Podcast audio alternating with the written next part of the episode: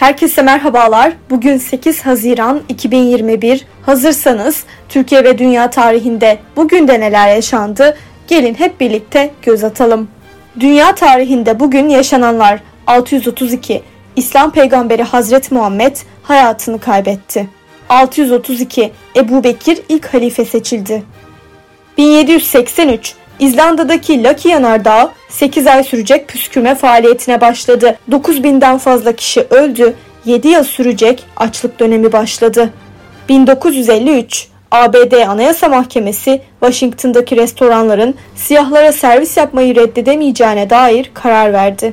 2004 Venüs Güneş'in önünden 223 yıl sonra ilk defa geçti. Türkiye tarihinde bugün yaşananlar 1951 Türkiye'de ilk kalp ameliyatı Gülhane Askeri Tıp Akademisi'nde yapıldı. 1966 Başbakan Süleyman Demirel Demokrat Parti'nin devamıyız dedi. Bu sözleri nedeniyle hakkında soruşturma açıldı. 1973 İstanbul Boğaz Köprüsü'nde taşıtla geçiş denemesi yapıldı. 1987 İstanbul'da deniz otobüsü seferlerine başlandı.